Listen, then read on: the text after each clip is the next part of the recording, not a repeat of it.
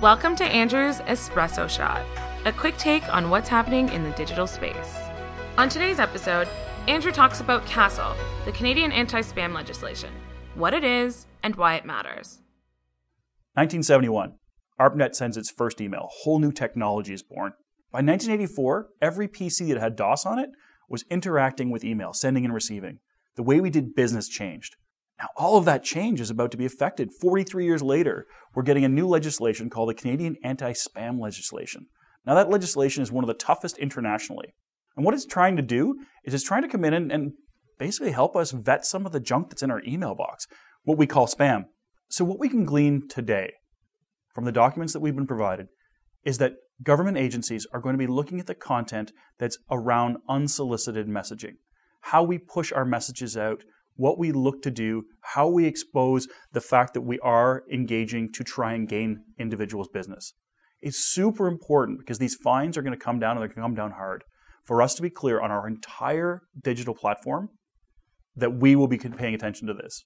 Currently, it's around email and digital messaging. We expect it to move larger into the whole digital domain. So I think you can see clearly this is going to be a big change for digital marketing. So it's not that there aren't reams of documents out there already explaining how to engage with this. They sort of boiled it down to three major steps.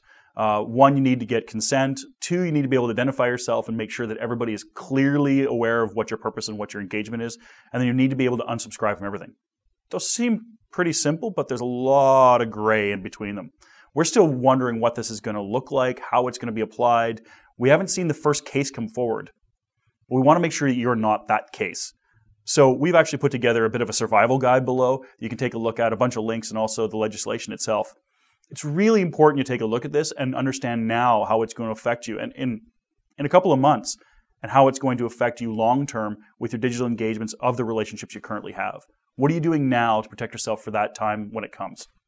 Looking forward to your conversation about this. It's a really interesting topic and, and it's amazing how much this is going to shift our, what we're doing in business online.